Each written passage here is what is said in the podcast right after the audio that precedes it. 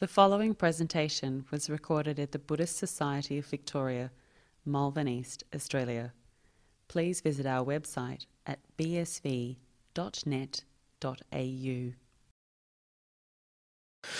So, I has anybody noticed there's a lot of news about war? Is there anything else? And like, yeah, there's some COVID news. Everybody got tired of the COVID news, and now we have news about the war.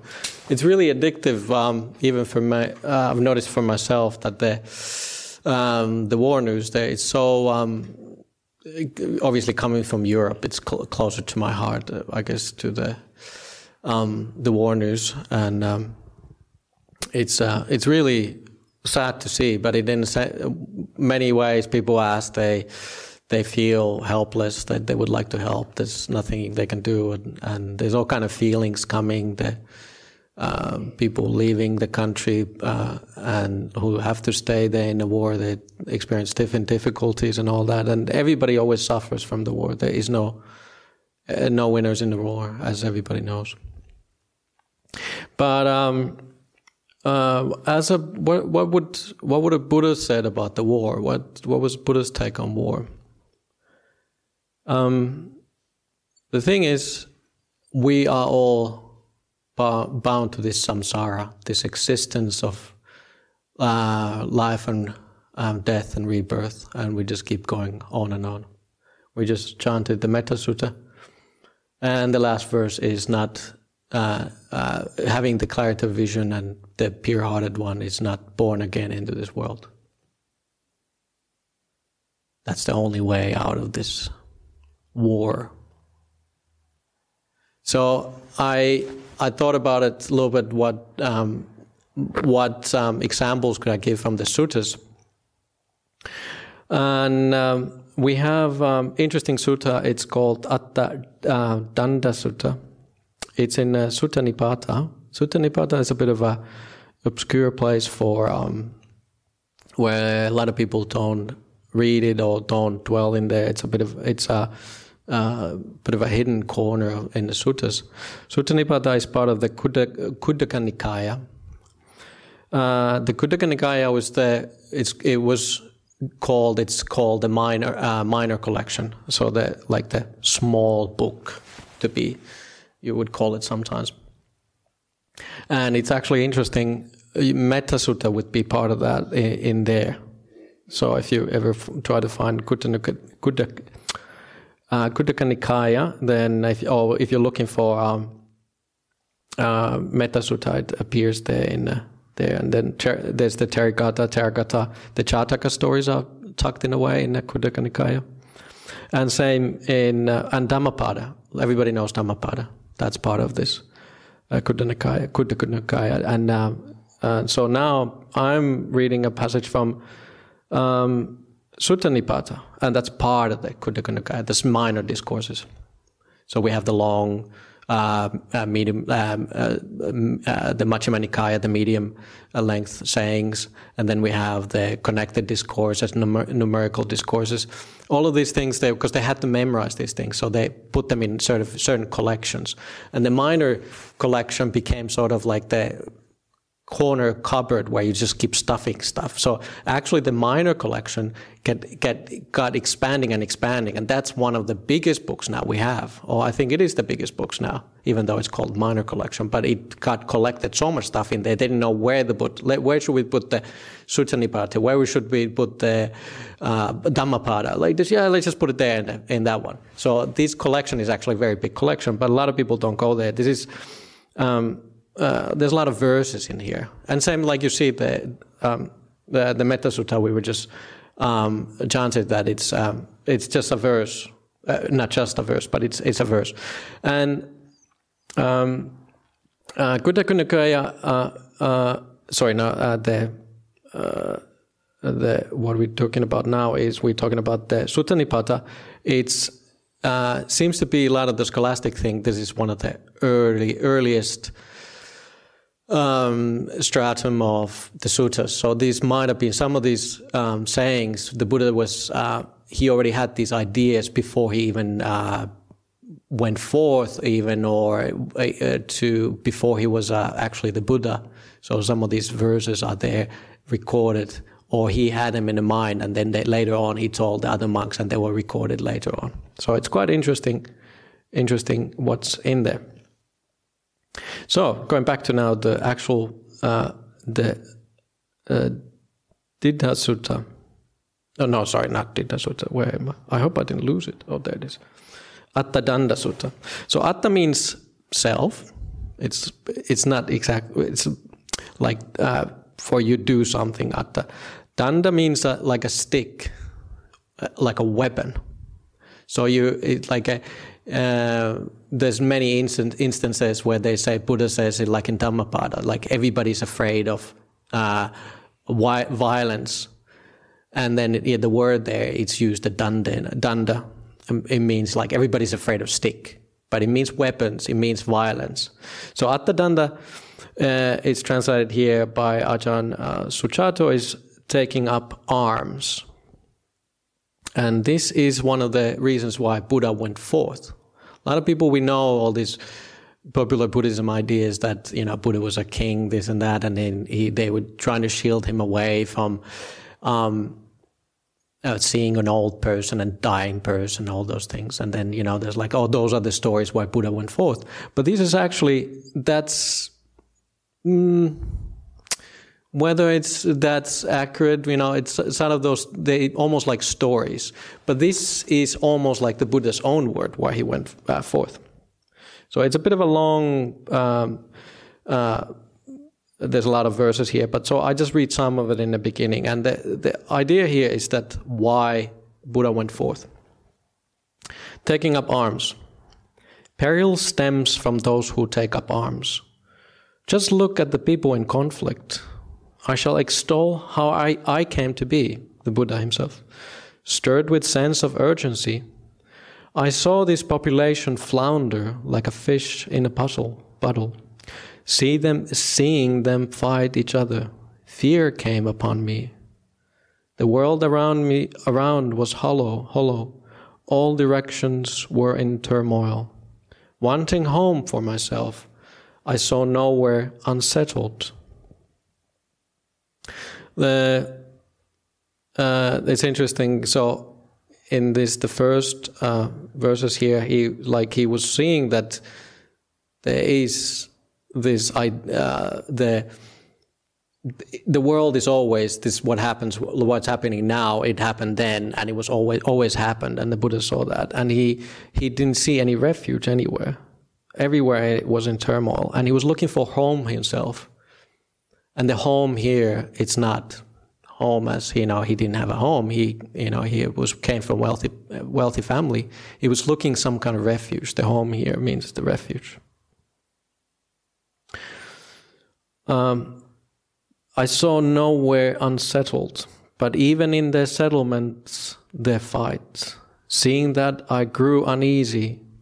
Then I saw a dart there, so hard to see, stuck in hearts. When stuck by that dart, you run about in all directions. But when that same dart has been plucked out, you neither run, run about nor sink down. So what's the dart? What's the where? What, what was the thing where the uh, the Buddha saw inside of him in the heart? What's the simile for the dart? And if you look uh, from the other sutras. we should, you know, you that's the what you have to sort of do when you're trying to understand the sutras. You go go back to the other suttas and try to extrapolate from the. So we have I, I read from this. Uh, I found, for example, one example in uh, Samyutta Nikaya. There is called uh, one sutta which is called Diddha Sutta, which is uh, the English is poisoned arrow. At Savatthi, possessions, honor, and popularity are brutal. Who should be pierced by a poison arrow? A trainee who comes into possessions honor and popularity before they achieve their heart's desire. Arrow is a term for possessions, honor, and popularity. So brutal are possessions, honor, and popularity. Here he talks about the sekhas. Sekhas are the ones where uh, monks and nuns who are going forth, and sekha is the one who's still uh, in training, so they're not, they haven't actually crossed the stream yet. So for monks and nuns, what's what would be danger is that if we get possessions, start you know owning stuff, money, all those things, we get honor. A lot of monks and nuns, we get a lot of honor, sometimes too much. And popularity is dangerous for us monks and nuns. You could see why. You sort of think you are something, and you haven't even crossed the stream yet. So it's dangerous for monks and nuns. But what's dangerous? What would be another? Um, what's the uh, dart for everybody, including obviously monks and nuns, but for lay people, laymen and lay women? So I found another uh, uh, example of what the dart would be. The, by the way, the word for uh, word for dart is salla. Um, and so the Buddha talk of this is Majjhima Nikaya 105. In um, in the same way, it is possible that a certain um, monk might think the ascetic has said that craving is a dart, and that poison is of ignorance is inflicted by the desire and ill will. I have given up a dart of craving and expelled the poison of ignorance. I'm rightly intent on nibbana. So basically, Buddha says here the craving and the craving, ill will, delusion. Obviously, it's a bit difficult to see, but you could see why. Why would there be war? If there wasn't um, ill will, craving, would there be wars? No. And that's the thing why the Buddha talks about here in the Attadanda Sutta. Is the, that's the uh, those are the, that's the arrow which is stuck in your heart. But like the Buddha said, uh, it's so hard to see stuck in the heart that arrow. But if any one of you look in your own heart carefully, if you meditate, be mindful, you see it's there. You don't have enough kindness in your heart. You don't have enough metta yet. This is what, what starts wars. So, uh, I'll go a little bit towards the end. So this is a, like I said, um, uh, okay. Don't relish the old or welcome the new.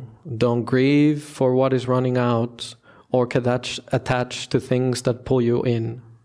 Greed, I say, is a great flood, and longing is, a, is, is, the, is the current the basis for compulsion, the swamp of sensuality is so hard to get past. Um, I go a little bit forward again. Mm-hmm. This is really long. Sorry. Um, so then he talks about um, for the unstirred who understand there is no uh, performance of deeds desisting from instigation. They see sanctuary everywhere. A sage doesn't speak of themselves as, as being among, among superiors, inferiors, or equals. Peaceful, rid, rid of stinginess, they neither take nor reject. So it's uh, like the, this is the reason why the Buddha was saying that why he went why he went forth, why did he ordain, why did he left home? Because everybody's in there's always conflict in the world. And the the Buddha said this is dangerous. There's no anywhere I can anywhere he looked, he didn't see that there's sort of escape. There is no like home like he used here. There's no home for him to settle anywhere. So it's quite interesting, and we all know um, war has always been there. They always will exist as long as we have the craving, hatred, uh, ignorance, delusion in our own heart. So those are that's where this, the war stem from. Is it Putin's fault that he goes to war? Not really. He's just a human being like rest of us. If you were dictator of the world, would you not do those things? Perhaps the first two years. But then eventually, you know, you start protecting people who are questioning your views and you start pushing those people away and you just get the yes men next to you. Like, yes, sir. And then you start believing yourself. Yeah, I know more than, I know better than others. You start protecting yourself. The stronger sense of self you have, the more you protect. And those kind of yes men around you create more bigger sense of self. So be be afraid of if you don't if you start pushing away the other opinions. That's why we um, we always have to have uh, committees instead of just monks running the place or uh, or and um, just one person running the thing. That's why we need to have uh, uh committees and all those things. We need to have different opinions. That is a good thing we don't want to have dictators in the Buddhist societies. Okay, so uh, you can see for yourself, right? It's the wars start within yourself. Uh, uh, I was just listening to Ajahn Brahmali's uh, teaching this weekend, and he was teaching the uh, in Nollamara uh, in our city center in Perth, and you know, and somebody asked him about the right view, and he says if you and if you simplify the right view, which is the basis for if you're going, you know, forward anywhere in the Buddhism, what is the right view? How can you? What really defines right view? And right view means kindness. You can say many things about it, what it could be, but if you have kindness in your heart, the, the arrow, the poison arrow has been plucked away from your heart. You would never, everything from that follows. Every, anything you do in world, if you have kindness, it's good. Whatever you do in world, you know, like sometimes what are these we we did the recited the five precepts or for me I have a lot more precepts being a monk and non, being a monk. If you boil down those precepts, Ajahn Brahm always says that the two precepts, you only have to follow two precepts. One pre- the first precept is don't do anything which hurts yourself. The second precept, eh, precept is don't do anything which hurts others. More, so if you just follow those two precepts, you can do anything. But it, it goes so deep. Wherever you look in the world, it's basically should start from your own mind, though. We are in constantly sort of not very kind to ourselves. So if you have kindness towards your own mind, it's easy to meditate. Everybody always complains how difficult it is to meditate, right? I can't meditate. Yeah, because you don't have enough kindness. Imagine if you have kindness towards your body, the body relaxes and then starts disappearing. And then you start having kindness towards the mind, and the mind starts slowing down because you're kind towards those thoughts. You don't try to fight them off. And then the breath starts appearing, and you're kind towards the breath, and the breath wants to stay with you. But the usual instinct is like the knee jerk reaction is that you just sit there rigidly trying to endure pain. You try, you know, you've been taught by somebody that you always do, do breath meditation. You just try to hold into the breath. You just like, and it's gonna stay with me, and then it disappears. And I, I hate my mind because it's so much thinking there. Like, what are you doing? You have a wrong view. You forgot the basic thing about Buddhism. Train yourself in kindness. Very good. Right. All right. So I have uh, another sutta, which uh, this again, it's a, it's, this is a quite often uh, quoted sutta. Sutta. This is from Majjhima Nikaya, from the Middle Length Discourses, uh, 82, Ratapala Sutta. Ratapala was a monk who um, ordained young, and he came from wealthy family. Um, and what happened is Ratapala wanted to ordain, and he, so he because he was inspired what the Buddha was saying. So Ratapala says, to, he tells the Buddha, I would, I would like to ordain, I would go. Uh, uh, and the Buddha says, sorry, we, yes, sure, we can ordain you, but we, you have to get your uh, parents' permission. So all of us monks and nuns, we have to ask our parents, can I go forth? Even though, you know, we are, these days, we're not so dependent on our families, but the, the rule is still there. And those days it was taken quite seriously. So the Ratapala, he went and said, okay, well, I have to go and get a permission from my parents. By the way, my parents really didn't give me permission to go for them. They couldn't. Not that they, they, they actually came to my ordination, but it's, it's, it would have been like cutting into their heart, it, into their flesh. It would have just cut into their bone, like they say. It would have been too much of them to say yes. So they didn't say anything. So I took that as a yes. so that's good enough. So anyway, so Ratthapala goes home, and he was a little bit like with my parents. They they they couldn't say yes. That he was the only um, only child, or at least he says that the only son. So obviously, son inherited all the uh, family wealth in those days. So they said, no, please don't. We don't have an, anybody after you that we don't have grandchildren. There's nobody who take over the family, the family wealth. And so they were trying to discourage him. He said, "No, no, I'm I'm going to ordain." And but they did not give him go. They said, "No, we don't give you permission." And they said he will forget about it. So what Ratthapala did that he lied down on the ground and said, "I'm not moving before you give me uh, give me uh, permission to go forth." So he just lied down on the ground there. And for a few days, he was lying, and they said, "Oh, for soon he will forget." You know, he'll. he'll uh, then he gets up and he said, "Okay." But he just kept lying there, and so they get uh, Ratthapala's friends coming in. They were trying to persuade persuade him, uh, uh, please. And then it was like he would would not listen. Anybody it was just like, "No, I'm I'm not eating. I'm just lying here until I die."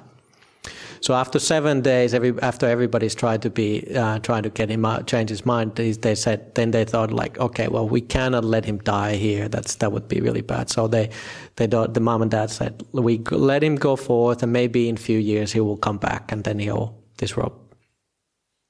So Ratthapala went forth. And um, he was actually uh, very inspired from the Buddha's teachings. So after quite a short uh, period, seems to be from this sutta, that he actually uh, broke through and he, he became fully enlightened.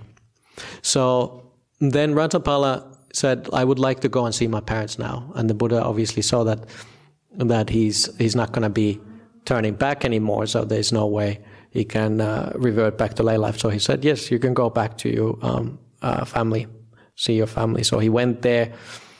Uh, the, they say that the slave woman from the uh, from the family recognized him and first first offered him food, and then then he she said he she went to the mother and said your son is here, and the next day they uh, they I think they even invited him yeah.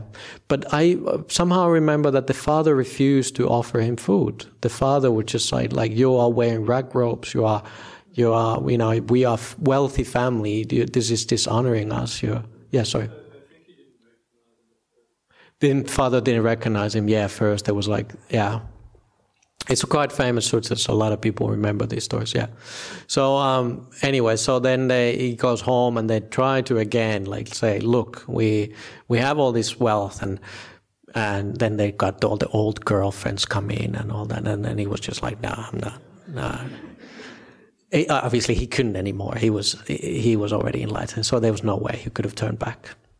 So. Uh, they recognize that okay, well, he we we have to let our son be a monk because he, you know, they, he was actually quite uh, um, firm with his his parents. He was just like he, he was the stanzas they gave here. They're a bit up uh, up in the sutras. I'm not going to read them now. That this is not part of that why I'm reading this, but he was quite firm with them. But uh, then he said, okay, now I've, they gave him food. He ate, and then he went to uh, meditate on a close by park and the king who was living on that uh, on that region, the king of that region, I think it was Kuru country.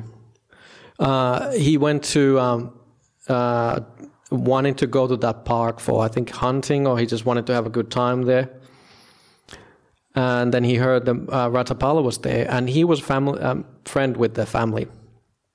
So he went to the Ratapala to see there, and then this where I'm now going back, starting to read from the sutta. So he goes and sees the Ratapala now, the king, and he uh, uh, talks to the Ratapala and says, uh, "So what what did you know or see or hear that made you go forth, meaning ordain, Babajita?" And it's interesting, anagaryang. So what made you go forth into homelessness? The great king, blessed one who knows and sees the perfected one, the fully awakened Buddha, has taught these four summaries of teaching for recitation. It, it was after knowing and seeing and hearing these that I went forth from lay life to homelessness. What for? The world is unstable and swept away. This is the first summary. The world has no shelter and no savior. This is the second summary. The world has no owner. You must leave it all behind and pass on. This is the third summary. The world is wanting, unsatiable, meaning you're never satisfied, the slave of craving. This is the fourth summary. This is what the Blessed Ones uh, told us, and this is why I went forth. Okay, so now the king asked these questions. The world is unstable and swept away. So Master Ratapala said, How should I see the meaning of this statement? What do you think, cried king? When you were young, uh, uh, were you proficient at riding elephant, horses, chariots, and, uh, and archery and swordsmanship? Were you strong in, in your in your legs and in arm, capable of pad- and paddle hardened? I was Master Ratapala. Sometimes it seems that I had superpowers then. I don't know. I don't see anyone, anybody who could have equaled me in strength. And I think a lot of us, we know how it feels. When you're young, you feel you have so much strength, but these, these days, it's going down and down and down. So, what do you think, Great King? These days, are you just as strong as you were in, uh, in olden days? No, Master Ratapala. For now I'm el- old, elderly, and senior. I'm advanced in years. I have reached the final stage of life. I am 80 years old. Sometimes I intend to step in one place, but my foot goes somewhere else. Hmm.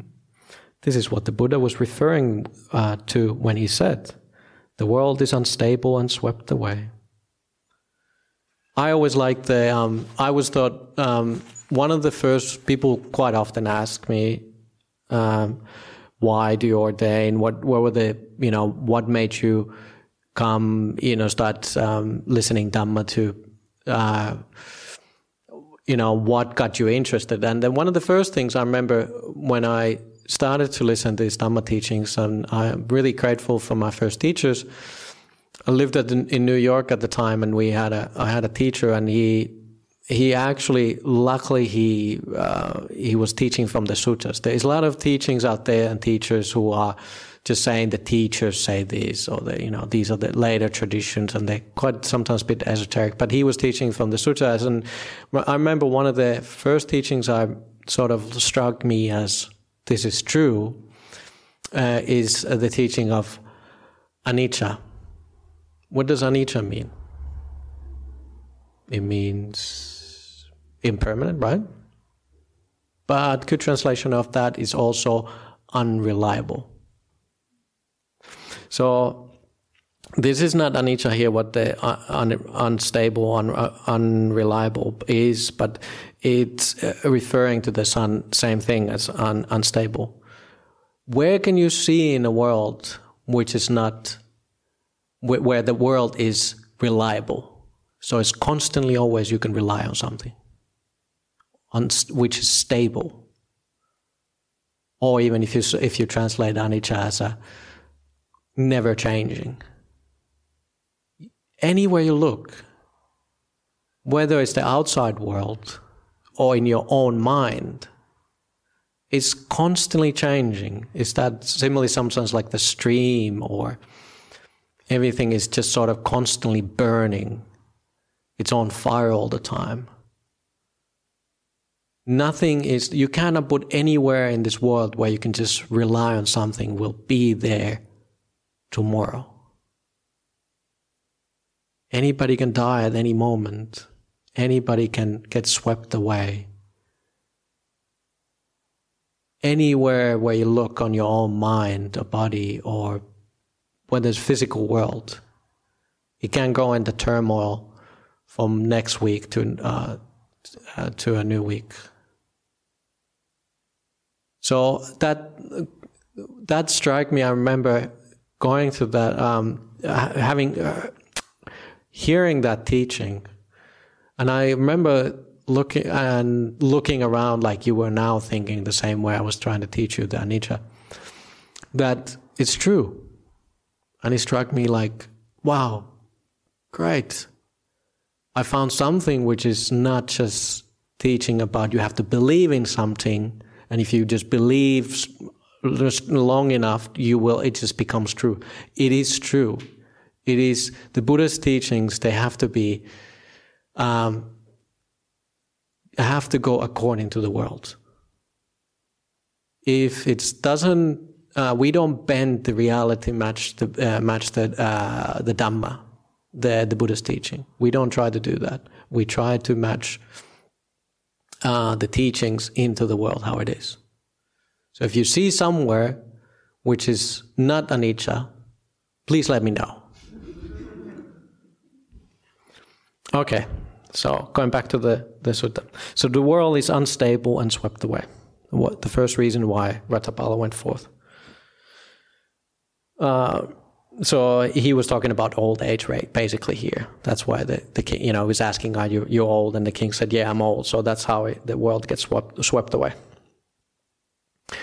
Oh, it's incredible, Master Ratthapala. It's amazing. The, this how well this was said by the Buddha. And then the second question. In this royal court, you can find divisions of elephants, cavalry, chariots, and infantry. They will serve to defend us from any threats. Yet you said the world has no shel- shelter and no savior. How should I see the meaning of this statement? Yes, that's true.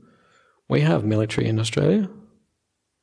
Russians are not going to come this way, I hope. Okay, so now the answer. What do you think, Great King? Do you have any chronic ailments? I do. Sometimes my friends and colleagues, relatives, and family members surround me thinking, now the king will die. Now the king will die. What do you think, cried King? Can you get your friends and colleagues, relatives, and family members to help? Please, my dear friends, colleagues, family members, all of you here, share my pain so that, i that I may feel less pain. Or must you alone feel that pain? I can't get my friends to share my pain. Rather, I alone must feel it. This is what the Buddha was referring to when he said, The world has no sh- shelter and no savior. And again, the same way, you can see how we we have others who try to help us. We um, do their best to, you know, with these ailments and old age and sickness, but there's nothing they can do really. It is incredible, Master Ratthapala. It is amazing how well, how well said this was by the Buddha.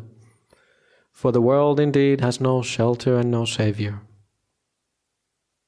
And number three now. In this court, royal court, you can find abundant gold, coin, and bullion stored in dungeons and towers. Yet you said, the world has no owner. You must leave it all behind and pass on. How should this I see the meaning of this statement? What do you think, great king? These days you amuse yourself, supplied and provided with this with the five kinds of sensual stimulation. Five eh, that's sort of you know eating, feeling, all the five five senses.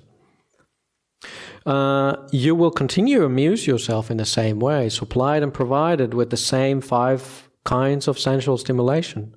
Or will others make use of this property while you pass on according your deeds? This is interesting. Uh, you you pass on according your deeds. Yata kammang gamisami gamisami siti. So you know you go according to your kamma. You have to. Um, will you you know will you take your money with you, or will you take your kamma with you?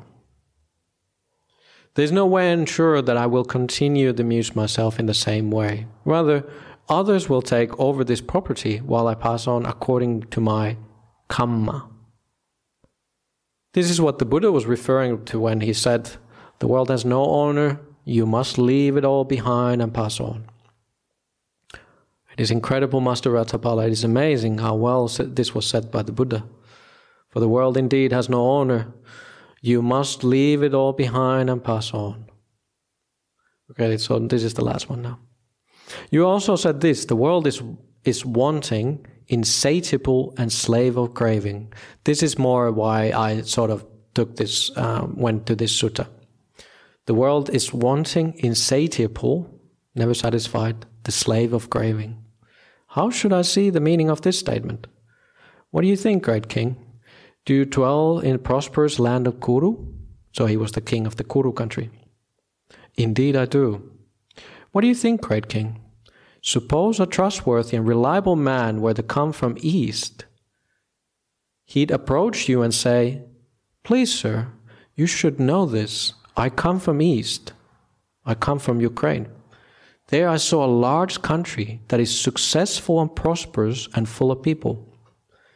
They have many divisions of elephants, cavalry, chariots, and infantry, and there's plenty of money and grain. I heard Ukraine is a wealthy country, and actually we're going to be in trouble if they cannot uh, put the grain in soon because we rely on that, all of us. There's also plenty of gold coins and bullions, both worked and unworked, plenty of and plenty of women for taking. With your current forces, you can conquer it Conquer it, conquer it. Conquer it, great king. What would you do? This is the Ratthapala's question to the king. What would you do if there's somebody comes and it's, it's ready to be taken? I would conquer it, conquered it and dwell there. And then the Ratthapala asked, and like, suppose a man would come from west, north, south, over the ocean and he approached and asked you the same question from other different places as well, what would you do? I would also conquer those countries. This is what the Buddha was referring to when he said, The world is wanting, insatiable, and slave of craving. Somebody comes to the king and says, Hmm, we can take over that country. Will the king do it? Of course. That's what kings do. If there's somebody which is not as strong as you, always been in history that way. Instead, like the king, like, no, I'm good. Look, we have enough. We don't need to go there. It doesn't happen. So the um, the uh, so anyway, so the king actually, it's interesting that the king admitted. Anyways, if it's available, I will go and take it. And the the interesting thing here with the with this is that the world is wanting, insatiable, and slave of craving. Another thing where the and going back to the earlier sutta I was referring to, which is part of that poison arrow.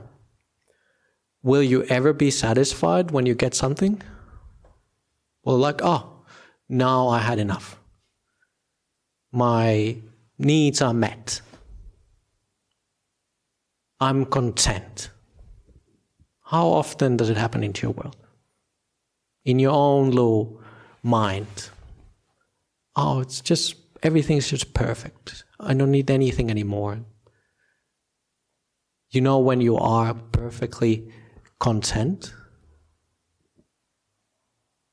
Is that when you have, when you are enlightened, The word for that is santuta, contentment. Can you imagine in your own mind that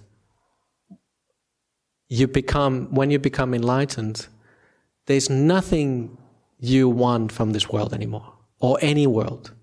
It's just sort of like, that's it. I have everything in my own heart, own heart.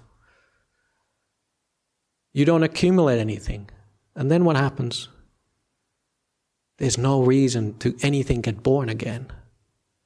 Because you're not going anywhere anymore. You stopped. You completely, completely satisfied, content. Whatever happened, there's wars, people dying, whatever it is, your family, you leave everything just, you're just content. Contentment is that feeling where Ajahn Brahm has the simile of like you're going to the summer holiday from the school and you're just seeing the holiday in front of you. All the homework is done. There's nothing more to be done. Remember that feeling? Ah, the holiday. But Nibbana is the only holiday where you don't have to go to school again. Otherwise, you get born again and bam, here we go, primary school. Oh no. so just imagine how easy it is. You only have to do is be content. And you then, nothing ever comes to you again. So, yeah. That's, I think, in my view, Yeah. contentment, that's, that refers to the contentment of material, uh, Yeah. materials in the world. It can be anything. Yeah. And there's another thing that causes uh, attachment to relationships. Sure. Let me go to the questions a bit later, if it's okay. I read these things, I finish this, and then we take the questions afterwards, and then it's easier also with the microphone and everything. Yeah. I know what you're saying, sure. Okay, so these, these were the four things. Uh, You probably won't remember that, but you get the gist of what I'm saying. How well this wa- uh, said this was by the Buddha. For world indeed, indeed wanting, insatiable, satiable, is never satisfied, and the slave of craving. This is venerable what the Ratthapala said, and he uh, then he went on to say, "I see rich people in the world who, because of delusion, give not the wealth they earned. Greedily they hoard their riches, yearning for ever more sensual pleasures. The king who conquered the earth by force, ruling the land from sea to sea, unsatisfied with the near shore of the ocean." would still yearn for further shore. Not just the king, but others too. Reach death, not rid of graving. They leave the body still wanting, for this world sensual pleasures never satisfy. Relatives lament, their hair disheveled, saying, Oh, they're not immortal. They take out the body wrapped in shrouds, heap up a pyre and burn it there. It's poked with stakes while being burnt, in just a single cloth, all wealth gone. Relatives, friends, and companions can't help you when you're dying. Heirs take your riches, while beings fare on according to their deeds, according to their karma. Riches don't follow you when you die, nor children, wife, wealth, nor kingdom. Longevity isn't gained by riches, nor does wealth banish old age. For wise say the life is short, it's perishable and not eternal. The rich and poor feel its touch. The fool and wise feel it too. But the fool lies stricken by their own folly, while the wise don't tremble at the touch. Therefore, wisdom's much better than wealth, since by wisdom you reach consummation in this life, meaning you, you um, end up uh, end rebirth. But it's because of delusion you don't reach the nibbana. You you'll do evil deeds in life after lives, life. Wow, this is long, long, long, long. Okay, maybe One who enters a womb and the world beyond will trans transmigrate, going from samsara, samsara is actually the word, will transmigrate from one life to next. While someone with little wisdom, placing faith in them, also enters womb and world beyond. As a bandit caught in door, it's punished for its own deeds, bad deeds. So after departing in the world beyond, people are punished for their own bad deeds. Baba, Baba Dhamma. Sensual pleasures are diverse, sweet, and delightful. Appearing in disguise, they disturb the mind. Seeing danger in many kinds of sensual stimulation, I went forth, O king.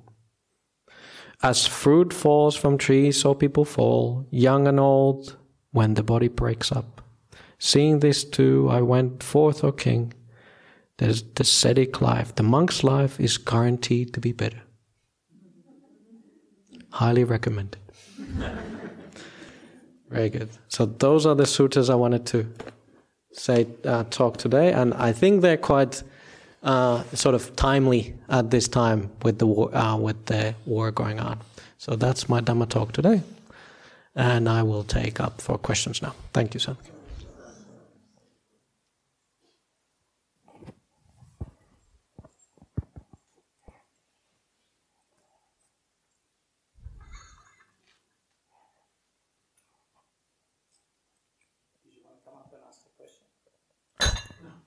Now you don't. Oh.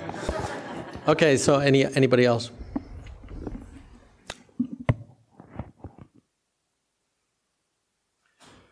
Morning. Thank you, Ajahn.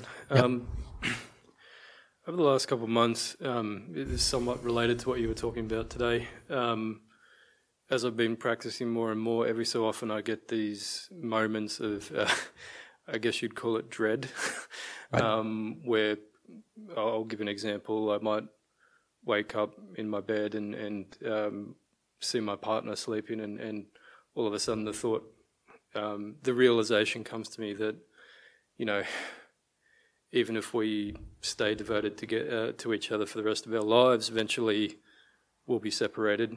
Um, and when death comes to one of us, we we may not even get a chance to say goodbye. How do we respond to that um, sense of dread, Yep. and what do we do about it? Thank you. Thank you.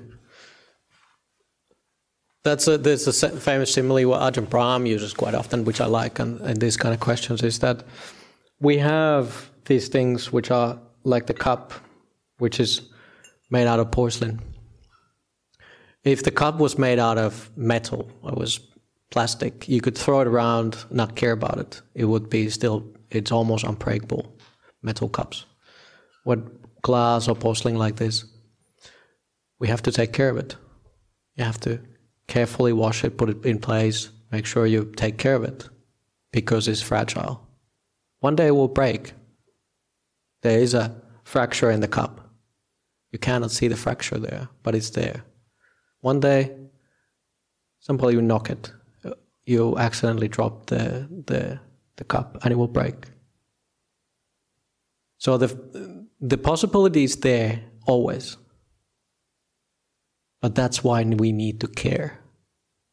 So we care now when we have time instead of trying to um, control others and uh, hold on to too much.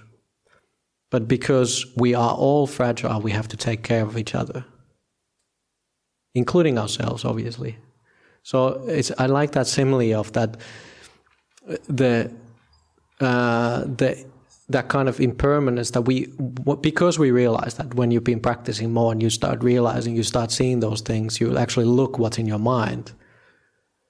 And you you have to be confronting it a little bit. It confronts you because you are actually looking your mind. Uh, it's easy if you would just um, I don't know how how people sort of uh, not see it. For myself, I always saw it quite clearly, I've since childhood that we all must die, and it is um, and we we have this kind of sense sometimes comes as well, like I'm all alone.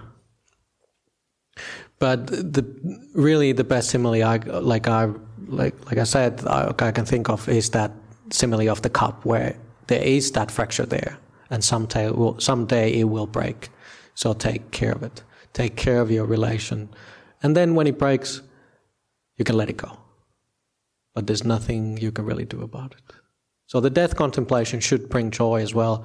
And it should bring joy in the sense that, good, at least I'm on the right path. I'm practicing. I'm meditating. I'm trying to, you know, be kind and, you know, do these things, which I was just saying, that the two precepts, being kind to yourself and being kind to others. Because if you don't do it now, then when you die, it's too late. Then you go according to your karma. Same, always also remember that we all we all sort of individuals in the sense that we come together as a you know the karma brings us together and then we go on our own ways we all fare according to our own deeds and uh, the karma in a sense so if you want to continue with with your partner try to develop same kind of uh, spiritual qualities. And then you're going in sort of same directions of spiritual qualities would be like um, giving You're being a, a, a person who always like likes to give not just you know i don't mean money always but you know give yourself to helping others and all those things. And uh, the spiritual quality which would be nice is uh, even letting go don't get stuck into the world too much all those things so if you develop both of those together then you're going in the same direction otherwise the the karma might you might go different ways and you never see the, each other again. Very good. Is there any questions online? I take one from online. If you have anything, you can ask me. Yep. Okay, uh, there are three questions online, Najan. Um, the first one here is Is prayer beneficial? If so, how should one use prayer for the benefit of themselves or others? Yeah, it's an interesting question. We don't in Buddhism we don't use the word praying. Uh, we use more words like contemplation.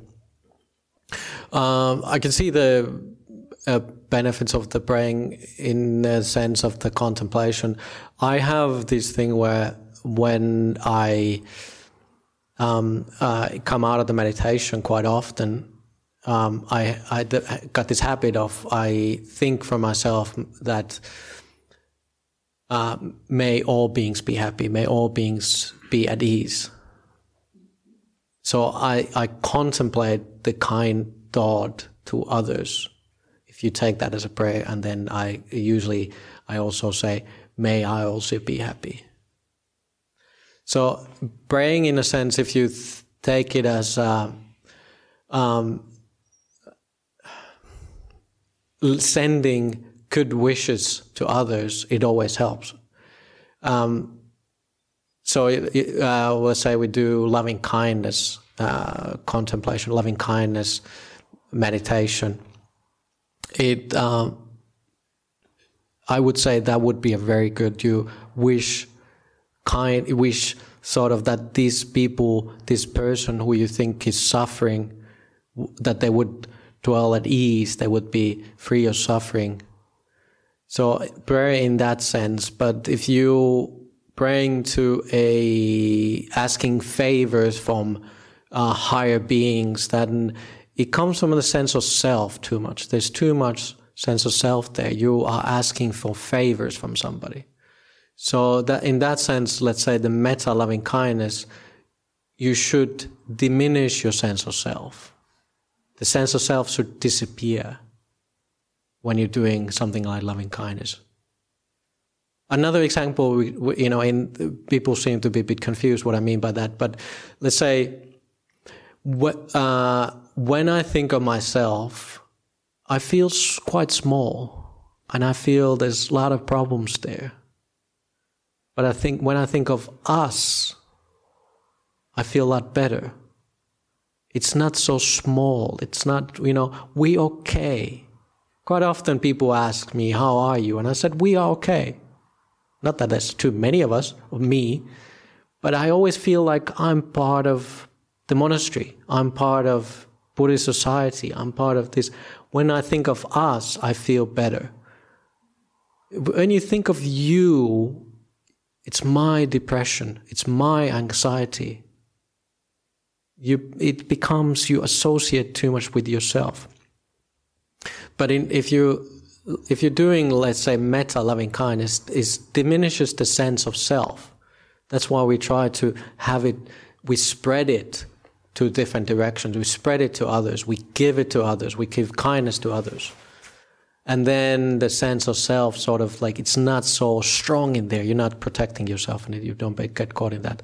So praying in that sense, I don't have any better answer than that. I've been asked that question a couple times, so hopefully I'll get good answer in some point. Yeah. Thank you, Ajahn. Our second question here is As a young man of 23, I get attracted to women who I find beautiful on the outside. I know this is just infatuation or lust, but it's very strong for me. How can I let go of this desire? Uh, right, yes. I very clearly remember those. yeah. Uh, um, well, it, yeah, I don't think it happens only for 23 year old men. I think it's uh, even a little bit older uh, men and women tend to have the same kind of feelings. Um, one thing which Buddha recommended is to um, see w- how it really is. So the, the, there's a simile in the sutras where the Buddha said, like if you if you take a bag which is filled with different grains, you see there's a rice and mung beans and whatever you know these days we would say maybe take a bag of groceries and you what do you have there? You have chips and the milk and bread and cheese whatever you buy. Um, and you you see them they're separated. What does the simile mean in that sense? Your body is like that. Your body is it's like the you know your skin is like the plastic bag where you grow you know have your groceries so it's and it's inside this if you would open the plastic bag you see spleen. Yeah, yeah, the spleen. Yeah, then you see a liver. Whatever, what else? Lungs. You see a heart. You know, we talk about oh, heart is so it's romantic. The heart is like it's like the heart. Yeah, yeah. It's if you think of that way, you know. Uh, it's there's no really sort of romantic idea if you look at the body wrapped in skin and you know all those things inside. There's nothing really there, we making up stories. And it's same with your mind. Oh, I love her mind. It's like she's so nice. Well, mind is made out of many things. Your mind, in the same way, there is like there's suffering and uh, uh, and uh, happiness and suffering in your mind is made out of uh, the. If you look at your own mind, you see that that's a uh, by the way, it's good why we meditate because we see our own mind, how it's just, it's constantly changing. It's never like it's one mind. You cannot, if you look in your mind, where is self? It's there, it's there. Or, you know, you're depressed, well, that's not really me. I don't want to be this. As if that's not you at the same time. It's, there's always you making up stories about yourself. So if you, you see these people, when you see what they are re- what it's made out of. It's made out of many things. It is really, I mean, the biology is so strong. We all know that's why we have babies.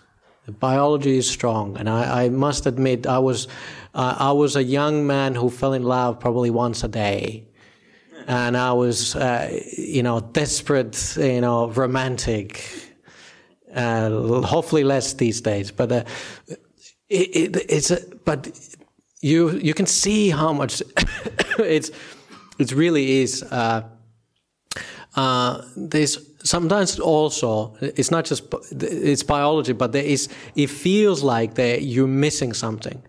If you when you're by yourself, you wish you had somebody to share this life with, and as if you you uh, it goes back to the sutta I was talking about. You're just not just content by yourself, as if something is lacking. We get it's hard to see outside of that. Only when you start getting really, you know, when you go, they even say stream enter, they still can have lust, right? So don't get too caught up, but don't worry about it too much. It will happen even, you know, you have to be really far in the path. But the only thing which is lessens it, see as a as it truly is, uh, look at your own mind. Quite often, when you feel down, you feel um, you feel lonely. You feel it. Quite often, those feelings come from actually, um, like you uh, you would be almost sick. You're a little bit depressed, and it would be nice if I had somebody, or maybe I wouldn't feel this. You know, like if once you, you you can start seeing those kind of feelings coming. And then try to develop a you know a feeling of contentment in your own mind and you know own heart. And it's like i'm fine. And then you don't it, you don't suffer so much from it. The feelings are strong in there no matter what yeah Can we keep going with questions, um, Adrian? It's quarter two. Yeah. Okay. we do a one short one Right. This one's um, uh, from Indiana. Um, Rick from Indiana. What should we do with people who are abusive, steal, lie, and actively do all they can to harm our relationships with others? Uh, what's a short answer for that? It's unfortunately very common question, and it almost goes into this what we talked about war, the wars, wa- wars in the world, and are we going to stop it? No. The best thing is to protect yourself. If you can, remove yourself from the situation. If you can, uh, try to find um, better quality friends. Go and join Buddhist societies. Go um, try to. Uh, uh, develop more time where you can actually just spend time by yourself. Uh, and the spiritual friendship is so important. So try to go towards that. Try, leave behind those unhealthy um, friends and relations and all that. Then you don't need to get dragged uh, dragged down by them. Ajahn Brahm has the uh, quite often he quotes this thing. You don't have to be con- uh, your happiness doesn't have to be controlled by others, other people's happiness. Even if they're not happy, don't worry about it. You can still be happy. Don't let other people control you, your happiness. And I like that, and I always keep that with me because it's it's so easy. People are negative. a lot of people are negative, and you they tend to want to drag you down. Don't don't take it. Uh, don't bite into that. You can still be happy. Just let them be un- miserable. Not my fault. Nothing to do with me. Yeah, that's the only thing I can say as short. But it's it is a very unfortunately common question. Should we end there, or do you have any good questions? There is one question. You may be able to answer this one quickly, or maybe not. Maybe not. Uh, how to deal with large attachments, large in quotes, Yeah. attachments such as the loss of our town, people in Ukraine being dis- displaced, loss of those we love, huge hurts like this. How to Yeah. how to deal with that? Yeah, care about yourself. Have you know, develop kindness in your heart. Understand nothing is permanent. Don't get uh, lessen the um, uh, idea of that. But really, you can still. Even the world is in turmoil and goes goes uh, and it's um, goes into the drain. We can just sti- still be content. We don't have to uh, get sucked into it. I know it's not easy, but you know, don't look at the news so much. You don't have to. It doesn't lessen the pain of people in uh, Ukraine when you look in the news. We just have to understand how much we can do, and the peace in the world, in the war zone, it starts from yourself. You have the arrow in your heart. You're gonna be the dictator next lifetime. What are you gonna do? You will take over. If you don't, if you don't develop the uh, non-greed this lifetime, the chance is there. You get born, bam, wrong place, wrong time. You're the richest person in the world. Very good. Thank you so much. Sad, sad, sad. Should we end with the Arhan? I always forget to do that.